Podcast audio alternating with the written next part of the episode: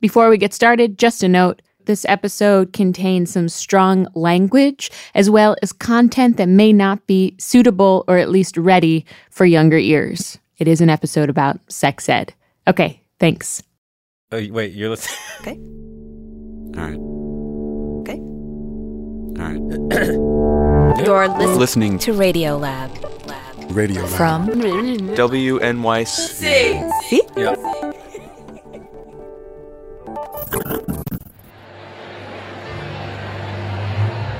Hey, I'm Molly Webster. This is Gonads episode six, and it's our last episode. I'm going to go cry after this is done, but first, uh, I want to share with you this really fun thing that Team Gonads did in May. And that is, we did a live event on uh, sex ed. You know, if you've been listening to this series, we have been looking at the biology of biological sex and sex determination. And one of the things we kept thinking was like, man, now that we know how complicated it is, like, how do we teach this stuff? And how do we teach this stuff in a climate where people are really polarized and divided? In thinking about all this, sex ed, it just felt like more than a radio story. You know, if you bring up sex ed with anybody, they have stories, they get excited, they get animated, and it really felt like something that would live quite beautifully in a live space, in a live event. You know, almost like recreate the sex ed classes we all may or may not have gone through. So today we'll be bringing you clips of that show, and it starts with Jad Abumrad. Hello, hello. How are you guys doing?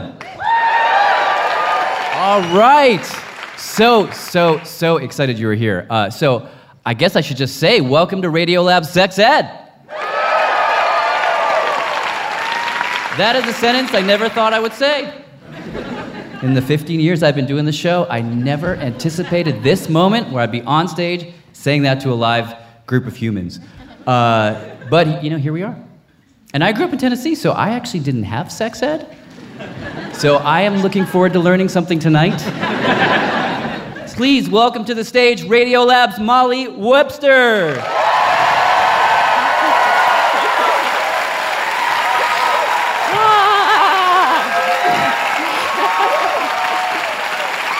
Hello?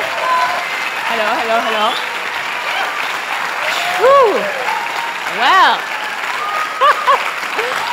This kind of feels like my sex ed class, which was like nerve wracking and you're not sure how it's going to go. um, so, to start the night, we are going to go down south.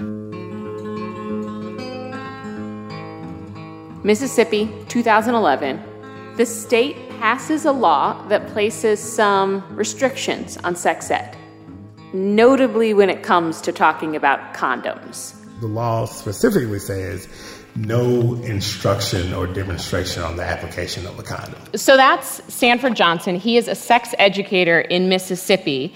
And so, on the one hand, you might think, no big deal, right? Uh, it's just a piece of plastic. Kids can figure out how to use it. We don't have to show them everything.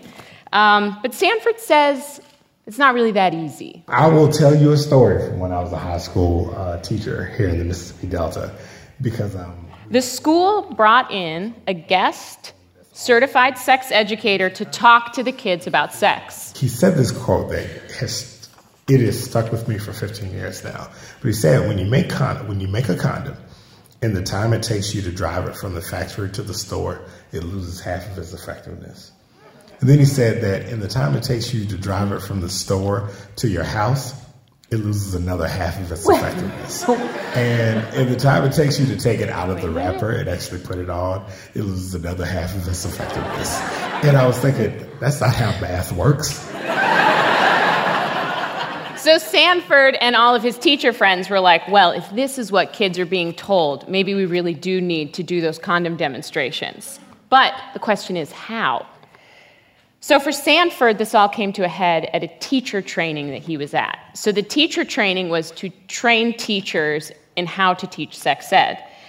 And as part of the training, um, one of the teachers was like up in front of the group, and she was supposed to explain how to use a condom, because this is the caveat in the law. You can talk about a condom, but you can't explain or like show how to use one. And so this teacher, she was a hand talker. So as she talked, she pantomimed a lot. And as she was reading the steps, like she couldn't help but actually pantomime how to put on a condom. And somebody from the State Department said, I don't think you should do that. I really don't think you should do that. Like that's a condom demonstration. talking with her hands was now illegal. And it got to the point where as, as she's saying the steps, she actually has her hands behind her back. And like that's how she's giving it like that's how she's going through the steps. So we thought it was the most hilarious thing in the world. It's hilarious, yes, but it's also like we need to tell these kids about condoms and we don't really know how to do it. And so, thinking about this, the next day, Sanford came up with something that I think might be one of my most favorite things on the internet. Hi, my name is Sanford Johnson. I'm here at Sex Ed Training right now. It's kind of Uh, this like grainy, in the shadows iPhone video in which Sanford Johnson is standing there uh, with one foot barefoot while he's holding a white tube sock and a sneaker. And remember, according to Mississippi law, he's not allowed to perform an actual condom demonstration with a condom. So what he does is he holds up this tube sock to the camera and he says, I want to teach kids how to put on a sock. If you're going to be engaged in a sock activity, whether you're wearing an athletic shoe or whether you're using a dress shoe, doesn't matter to me as long as your foot is protected. I want to make sure that you have on a sock. So if I'm putting on a sock, what I do is I start with a sock and I want to pinch out the, the, the air out of the tip of the sock because I want to make sure that there's room for my toes when I'm engaging in a shoe activity. Then I take the sock and I put it on top of my foot and all I do is just roll it down. Just roll it down. Now some people stop right here and just only only put that sock on halfway. That's not how you do it. You want to take your sock and you want to roll it all the way down your foot. You want to roll it all the way down your foot, and then you can put it inside your shoe. And then you're ready to engage in the shoe activity. Now when I'm done, This video lives on our website, and you should absolutely go watch it when you're done with this episode. This video is delightful, but it served a larger purpose for us, which is that it reminded us that there are a lot of different ways to have conversations about sex and the body. And we thought, okay, what if for our live show, we try to reframe the conversations happening around sex ed? What if we use metaphor and euphemism and comedy, maybe even a little meditation, as a way to navigate all the stuff swirling around sex ed, whether that's a law in Mississippi or just the general awkwardness that comes with this topic? So, to do this, one thing Sanford and sex educators from all across the country told us was that a key part of a sex ed classroom was a question box where students could drop in anonymous questions and then the teachers would pull them out and answer them to try and facilitate discussion. So we thought, what if we make our own question box and try and answer the questions with this reframing? So we gathered questions from listeners, Reddit, Sanford, fifth graders. It's in no way comprehensive, but we gave it a try. To kick us off, here's Majel Connery singing the first question. This is just her, a mic, and a vocoder. What are periods? What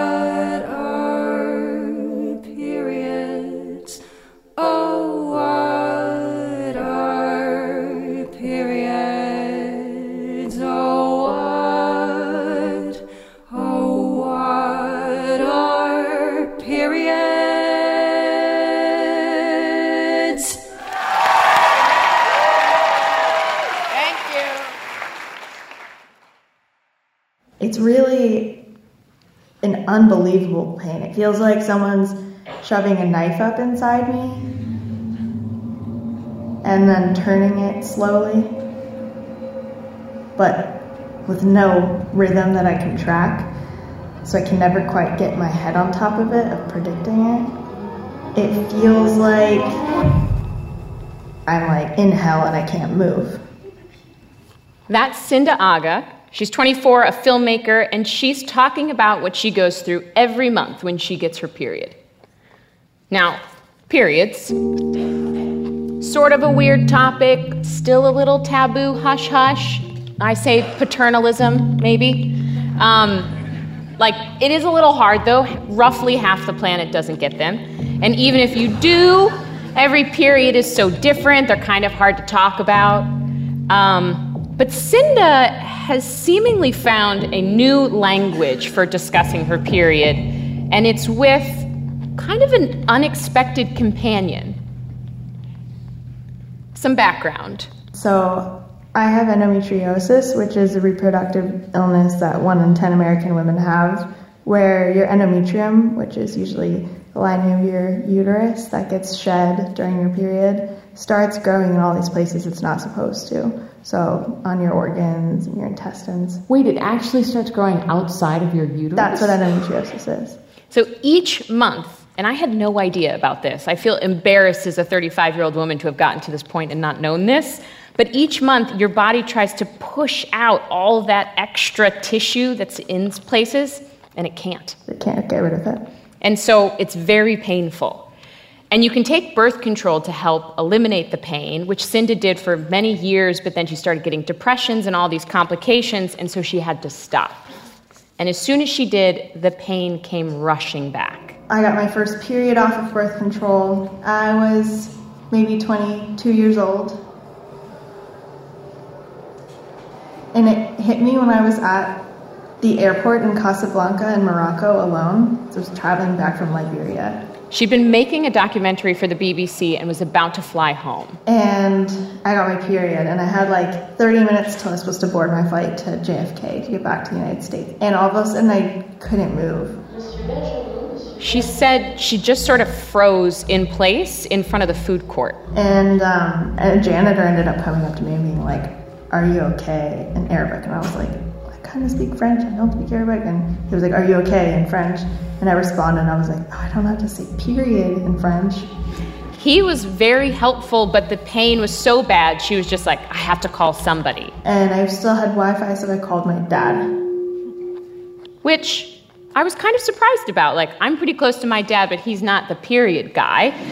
Uh, maybe we're old fashioned. I don't know. So we called them both into the studio to talk about it. All right. Okay, so I'm uh, Gul Agha. I'm professor and I'm her dad. I asked him, what it, was it like to get that phone call? You know, it's, it was harder for me because I couldn't do anything. You're sort of helpless, and all you can do is sit there and f- feel the emotions, but not be able to, you know. Oh, I feel really bad for you, yeah. Gul said that on that call, while Sindha was in the Casablanca airport and he was all the way in Illinois, he just started trying to do everything. Close your eyes, take a deep breath. What are you feeling? Meanwhile, Sindha is literally. I, I sound like I'm having a baby. In pain, labor. yeah. It's, it's like, like being in a labor room. She was crying and moaning, and Gul's trying to make her feel better. He's like tossing out all these ideas, but the pain's still really bad. And then my dad said, Think about a color.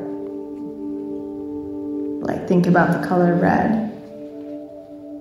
And then shift it to a different color in your brain. In that moment, Sindha became 11 years old again. It was her first period, and the pain was terrible. I was laying in bed. My mom couldn't be there. And she was, you know, almost always there, but she had to be at work. And I was having really bad cramps. So it was my dad and my uncle leaning over me trying to help me. And I was just like mortified, but I was in too much pain to like really worry about it. And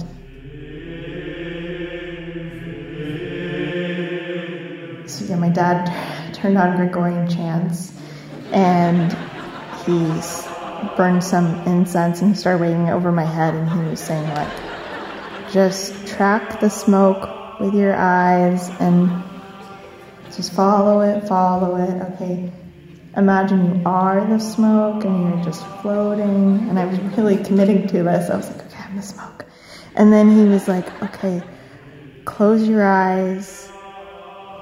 Imagine a color. What color are you seeing? I was like red obviously because that's on my period. Sindha realized in that moment she could actually see the pain. It was a, a thing that had a shape to it that she could identify. And then he was like, okay, and now try to change it into a different color with your brain. I was like, I guess blue. I just remember like seeing red and kind of push and push. Sindha found herself thinking back to that moment and once again talking to her dad and trying to transform the color of the pain. I remember standing then on the little um, staircase that leads up to the plane, and I was like gripping onto the bar, trying not to fall over, and like gritting my teeth, just like clenching my jaw. And I was just like, okay, the color red. Okay, I see it. Yeah, I see it. All right. Okay, come on, turn into something else. Pink, maybe. Okay, all right. And she says, standing there, about to board the seven hour flight, it actually helped. I mean, I was still in really bad pain, but mentally, I can, I can, I can stay here. Sit inside of it. It's, I guess, in a way non-judgmental. Yeah. It, it's like, okay, I'm feeling pain. Let's really feel it. It's very Sufi because in his in Sufi tradition and Sindhi culture, And so Sindha and her dad are from southern Pakistan. you don't like try to avoid suffering. Instead, you just try to express it. Like when someone dies, there's literally professional wailers that you hire to come wail and cry with you, right? Or maybe you don't pay them, but you were telling me about this. Yeah, that, that, that is common. Yeah, yeah. Uh, and you know, and every time somebody comes visiting, the whole story is repeated, and then the professional wailers start. Crying, it's their job to like express suffering. And it's to get you to cry again. It's not to be the crier if you can't cry. It's actually to get you to keep going through it. Yeah. Keep crying, to keep pushing through the feeling. Right. So sit with the pain. That's point number one. And point number two is pain to me seems pretty dark. I don't know about you, but I don't know if I would actually think about a color. But Sindha said for her family, it's not that surprising because her dad's like a little obsessed with color. You know, you would always wear like post-it note, hot pink, bright orange, like purple. You're wearing purple right now. Is that culture or is that just you not caring? Uh, well, no, there, there are many people in the culture. Like men who- wear pink. Pink would be unusual. Red is Red. more common. And Sindha's laughing here, but if she was being honest, she would say that when she was a kid, this color palette Well, this used to really embarrass me. Now I'm proud of it. Sorry. in the end, color was a place that she and her dad were able to meet. And then just keep meeting. Because the month after Morocco, another period, more pain, she called her dad. The next month, another period, more pain, she called her dad. And then the next month, Yeah. Yeah. What are you saying and doing in those moments? So the first thing I'm trying to do is just to get her to to be in the color Mm-hmm. rather than sort of trying to switch it right away. You know, can you really feel it? Yeah, I'll close my eyes and I'll focus in on where the pain is and what it feels like. And I let it just kind of shoot up into my brain.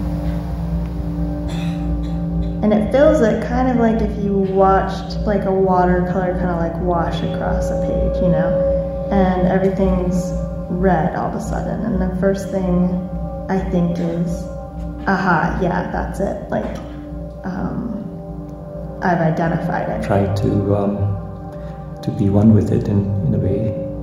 See what what do you see? What do you feel? And then I try to just kind of shift the color. It'll start like, you know, changing the tint a little bit into orange. And it's still like mixing with the red. And then pushing it all the way to something different, like a pink, you know? It's like a wash and it gets like thicker and thicker. And then all of a sudden the wave is coming in in a different color.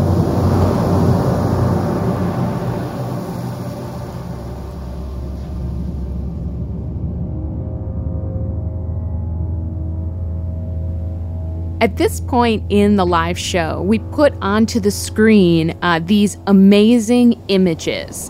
They're hyper saturated, poppy, surreal, and they're made by Sindha. If you want to see them, you can go to radiolab.org slash gonads and, and check them out.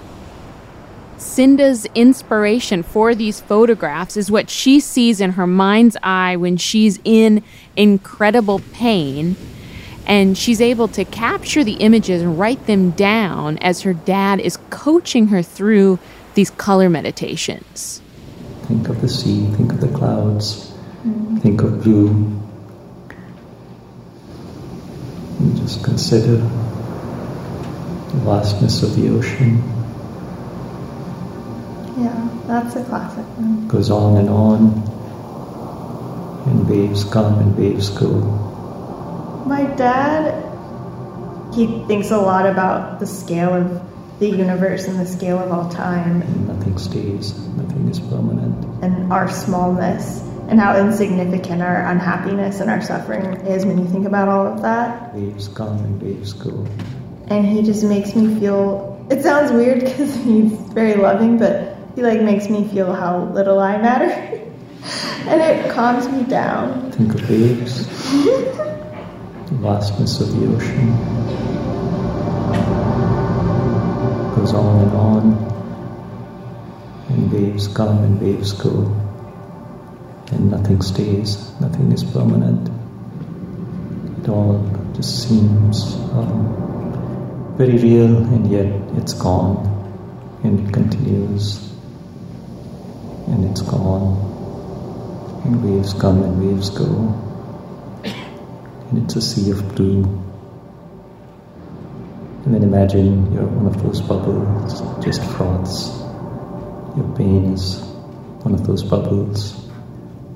It'll increase and then it'll just pop, it'll be gone. And then more waves will come.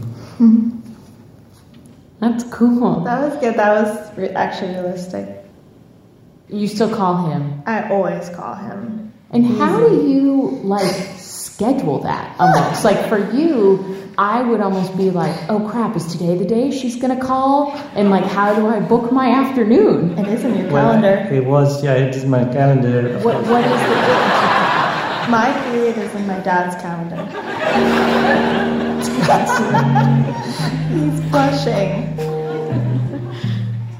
That was filmmaker Sindha Agha and her father, Gul Agha.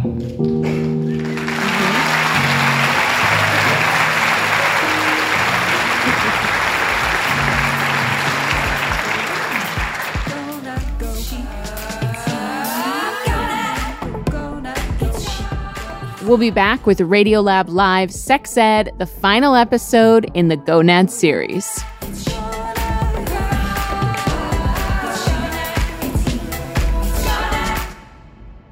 Here on Gonads, we've been talking about the biology of sex and sex determination, and I can't help but think that the one place this all plays out is dating. Um, Anna, do you remember our summer of single?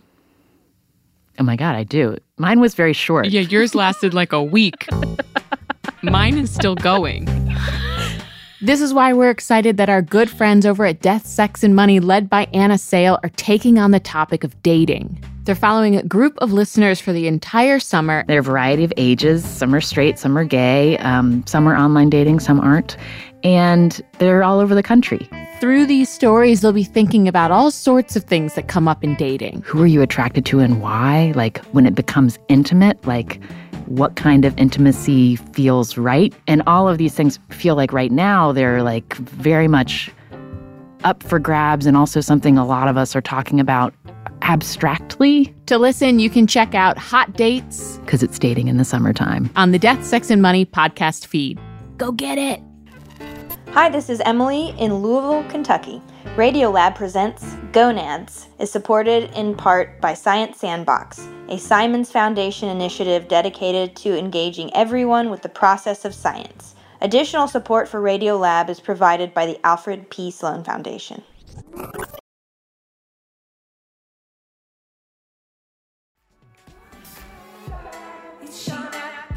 This is Gonads episode six. This is our live show about sex ed. So far, we've talked about condom demos without any condoms, periods. We even went on to talk about the deeply important topic of what happens to all the bananas after condom banana demos. But we ultimately went on to discuss a question that is one of the primary reasons um, I wanted to do the show. Anything, anything, anything? Is there anything off limits? What you'll find is you can get together a room full of people who you think have the same opinion on what should be taught in sex ed in schools. But once you boil it down to the nitty gritty and the fine details, you realize everybody draws a line somewhere. And to wrestle with that line drawing, we got together a panel of really smart people who think about this. And we presented them with real world scenarios we ran into while reporting this issue. And we tried to have them do something where they like waved flags for when they uh, thought a line was crossed or for when they supported the line that was being drawn. I'm not sure if the flag thing worked, but you may hear reference to it. And so I would like to welcome to the stage, I'm going to move. Maybe I shouldn't. I'm going to stand here and then they'll come and then I'll go. Um, yay. Uh, education historian and author of the sex ed book Too Hot to Handle, John Zimmerman. Muslim youth activist Dalia. And sex educator Ericka Hart.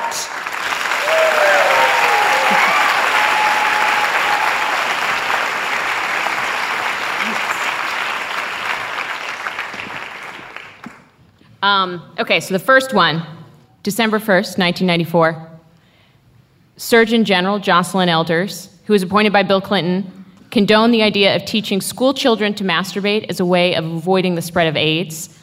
She was asked by Dr. Rob Clark, a psychologist at a UN AIDS conference, about the prospects of a more explicit discussion and promotion of masturbation as a means to limit the spread of the virus. And she began her reply by saying she was a very strong advocate of sex ed in schools at an early age. And, and quote, as per your specific request in regard to masturbation, I think that is something that is part of human sexuality and is something that should be taught. Um, I think masturbation is really, really important, and I think that people should learn about it. And I feel like it should be taught, like taught um, as part of like a sex ed curriculum. But for this reason, absolutely not. Um, I think like she really like politicized that reason, and it was used not for her own sexual benefits, but as like a way to um, downplay AIDS and be like, "This is terrible. I don't want anyone to know about this or deal with this." So like, I don't. This seems like a red flag to me. Interesting, John. This episode was completely miscast and misunderstood. It was an invented media non event. mhm. Um, it was cast, it was reported as Joycelyn Elders saying that she thought that in schools, teachers should teach students how to masturbate. That is not what she was saying. Uh, what she was saying was masturbation is a part of human sexuality, and people should be informed about that. That's very different than saying we're going to teach them how to masturbate. hmm Which I would then pose to the panel like, would you go as far as doing a how to in a sex ed class?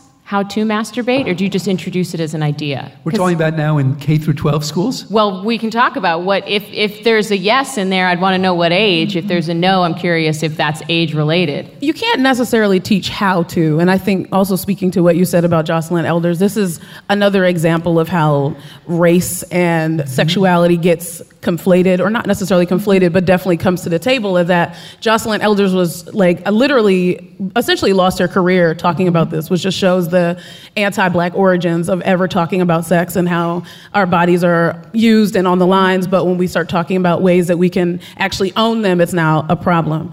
Um, and the other part of that is that uh, you don't can't necessarily teach someone how to have how to masturbate. Hashtag Cosmo. You can't really do that um, because everybody has a different body, right? And everybody's bodies function differently. Um, like for example, me, I'm a breast cancer survivor. I don't have nipples, so to be like, oh, you can stimulate your nipples, that would be triggering for me because I don't have that body Mhm. part. But if you just say, touch your body in the ways that feel good for you, like I told my fifth graders yesterday, um, and they were like, what? Like, what does that mean? I'm like, any part of your body you could touch, and that is called masturbation, right? So now they know what it means, and there's not this weird thing around this. I'm, am I doing it right, miss? Which I get questions about all the Yeah. time. Like, am I doing it right? I'm like, does it feel good to you? Then Yeah. yes. this has been a hugely contested question across American history, Mm-hmm. um, and uh, you know, if you- Masturbation Yes, specifically? specifically. And if, if you if you don't want to read about masturbation, don't study sex education because you find it's the most contested subject. And the reason is is it's explicitly and only about pleasure, right? It's not about procreation.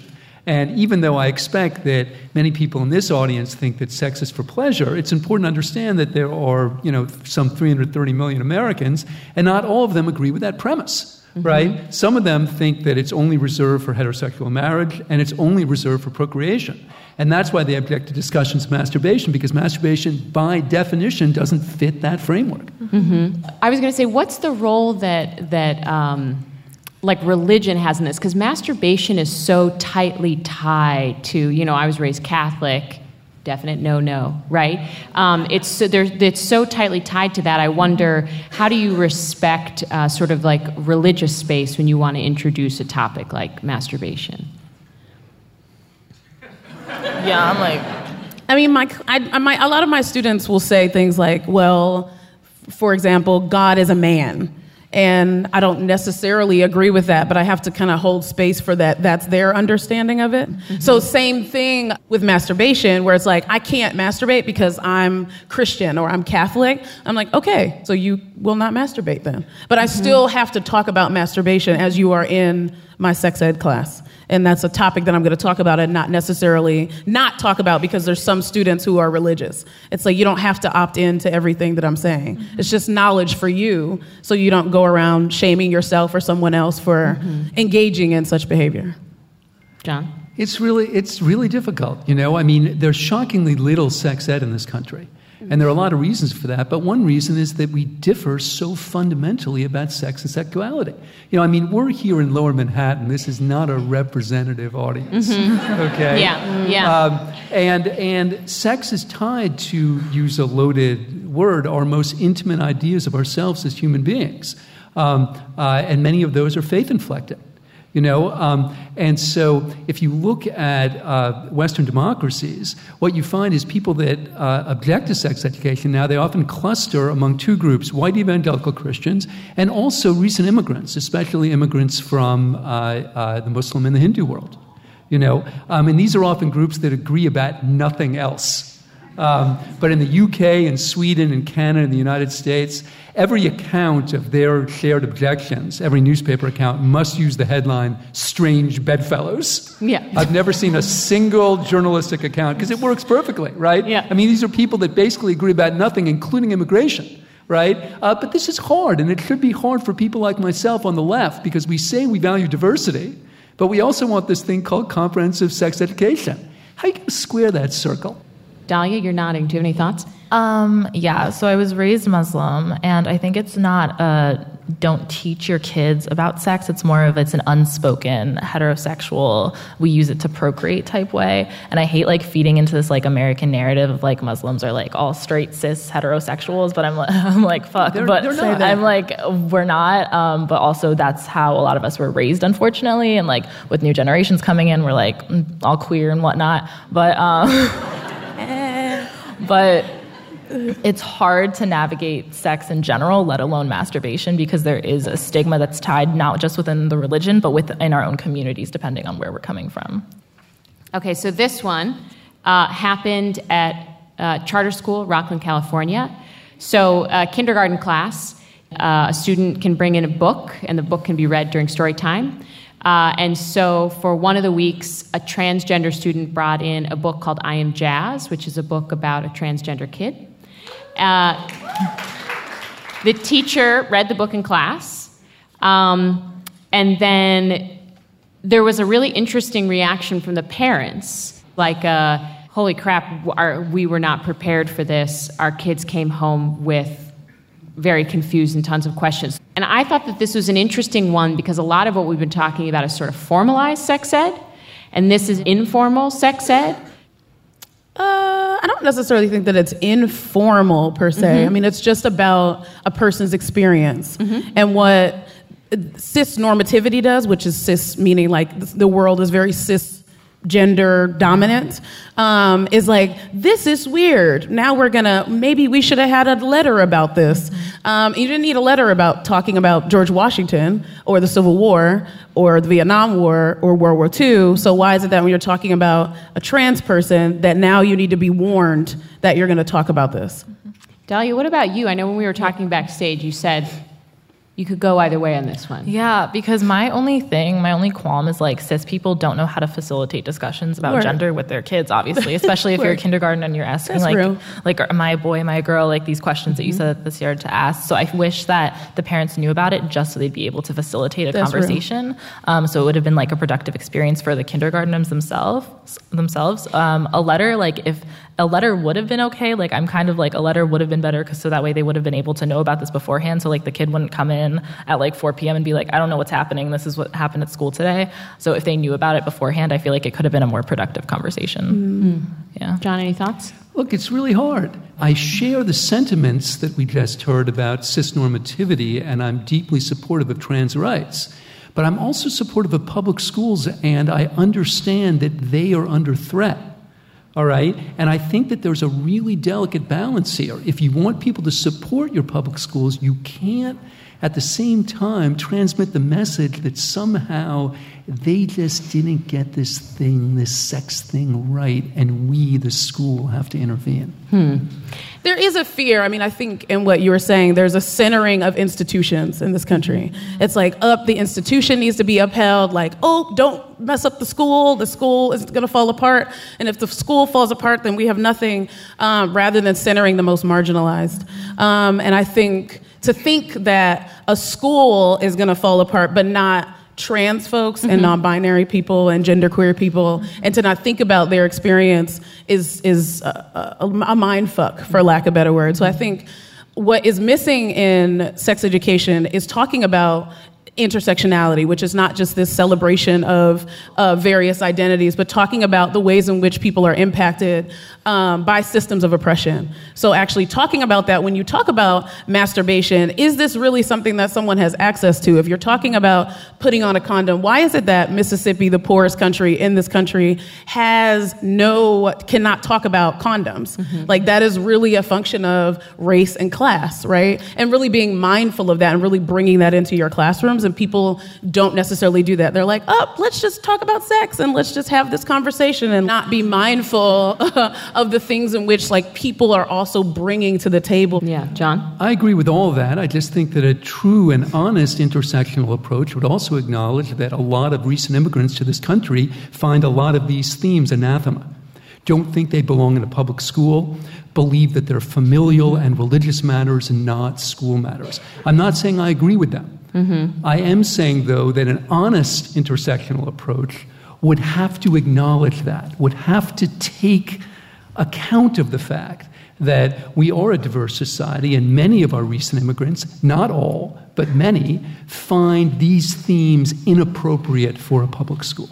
But that's the opposite of what I said. I said it matters that you actually talk about where people are from and mm-hmm. that you actually get interested. And if someone is dealing with being documented, they probably don't want to talk about masturbation. May As the conversation went on, I wouldn't say that we ever actually came to a consensus on any single scenario, and you can feel it gets thorny. But what was brought into the room were all of the different things that go into thinking about how lines are drawn in sex ed. So, race, immigration, class, maturity, body type, age. We went on to discuss um, other scenarios. Some of my favorites are bondage in ninth grade? introducing bondage to ninth graders I'm gonna say 12th grade. or live BDSM demonstrations. Attendees were warned five to Because, yes, that has actually happened on a college campus somewhere. Um, we aren't able to play all those for you here on this podcast, but what we are going to do is play you the final segment of the night, which is um, a batch of questions from what is sort of the quintessential sex ed target population. Oh, lightning round.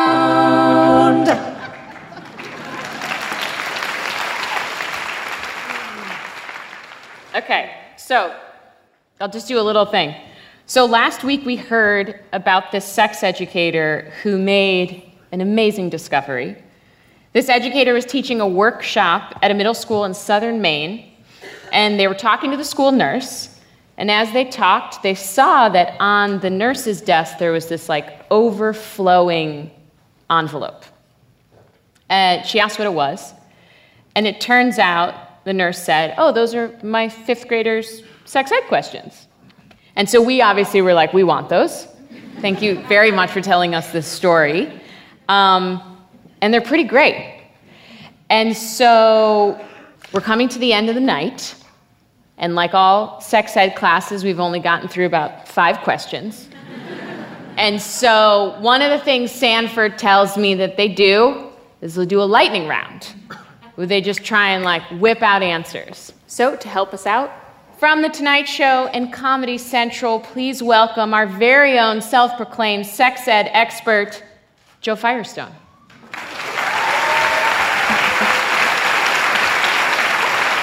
Hi. Should we stand with this between us or come Do you want to stand far apart or closer together? I think we should we're stand here. Okay. So Jo, Yes. what made you our sex expert?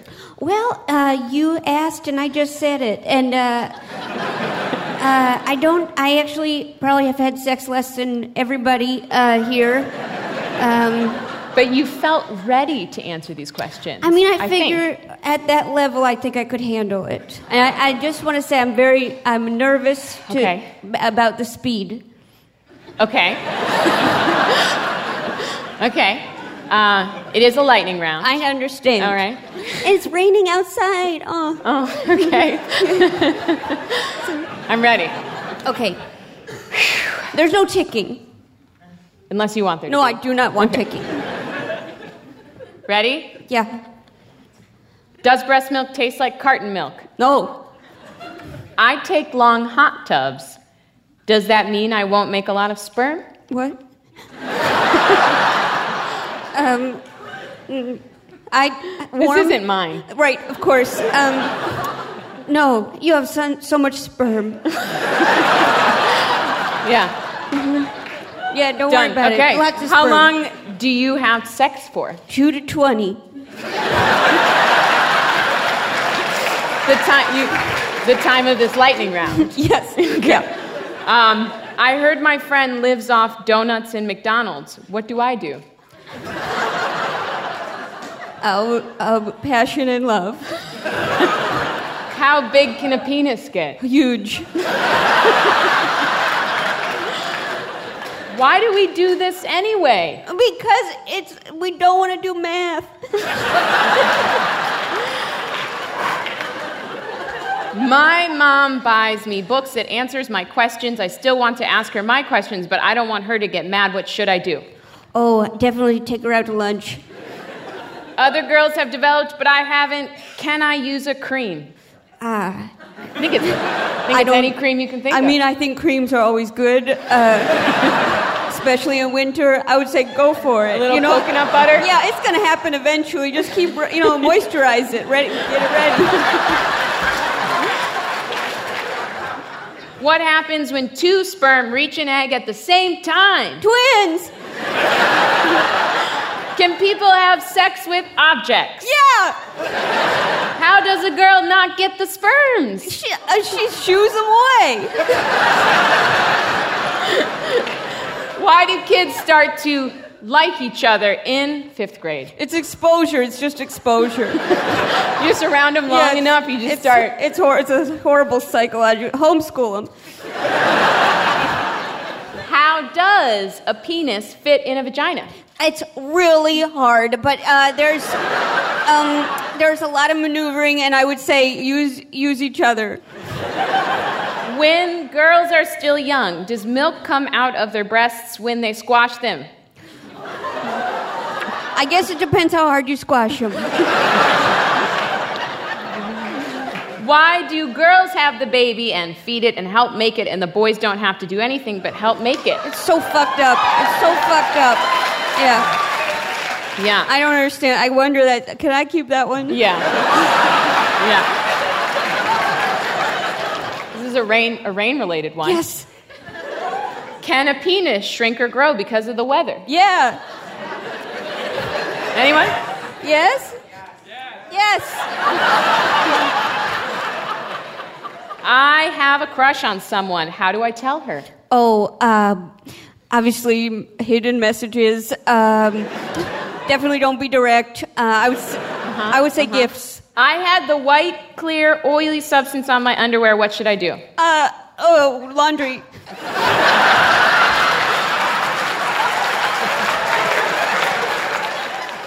Why, when a boy sees a girl he likes, his penis hardens and sticks up? It's the eternal question. And I guess the answer is um, it's it, the penis is guiding you uh, towards uh, what you should be doing, which is your homework. And that's a show!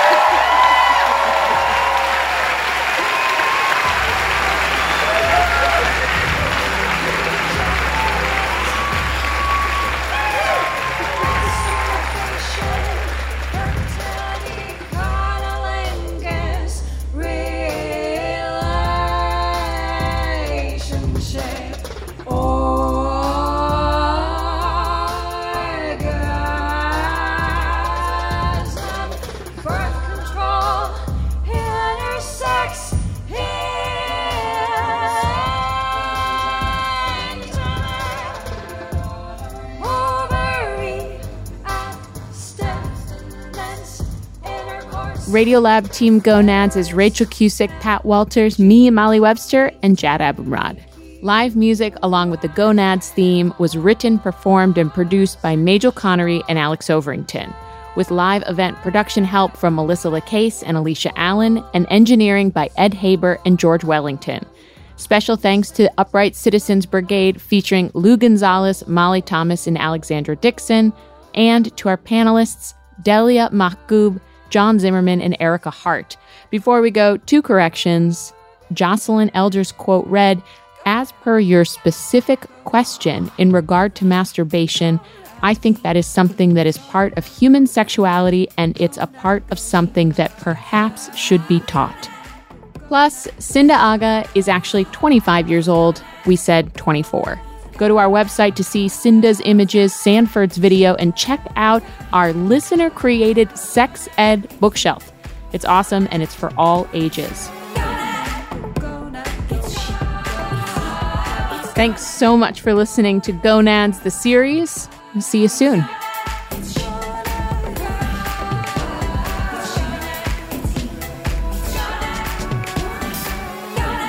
This is Jen Frolick calling from Berkeley, California. Radiolab was created by Jad Abumrad and is produced by Soren Wheeler. Dylan Keefe is our director of sound design. Maria Matasar Padilla is our managing director. Our staff includes Simon Adler, Maggie Bartolomeo, Becca Bresler, Rachel Cusick, David Gebel, Bethel Habte, Tracy Hunt, Matt Kielty, Robert Krulwich, Annie McEwen, Latif Nasser, Melissa O'Donnell, Ariane Wack, Pat Walters, and Molly Webster, with help from Shima Oliai, Carter Hodge, and Lisa Yeager. Our fact checker is Michelle Harris.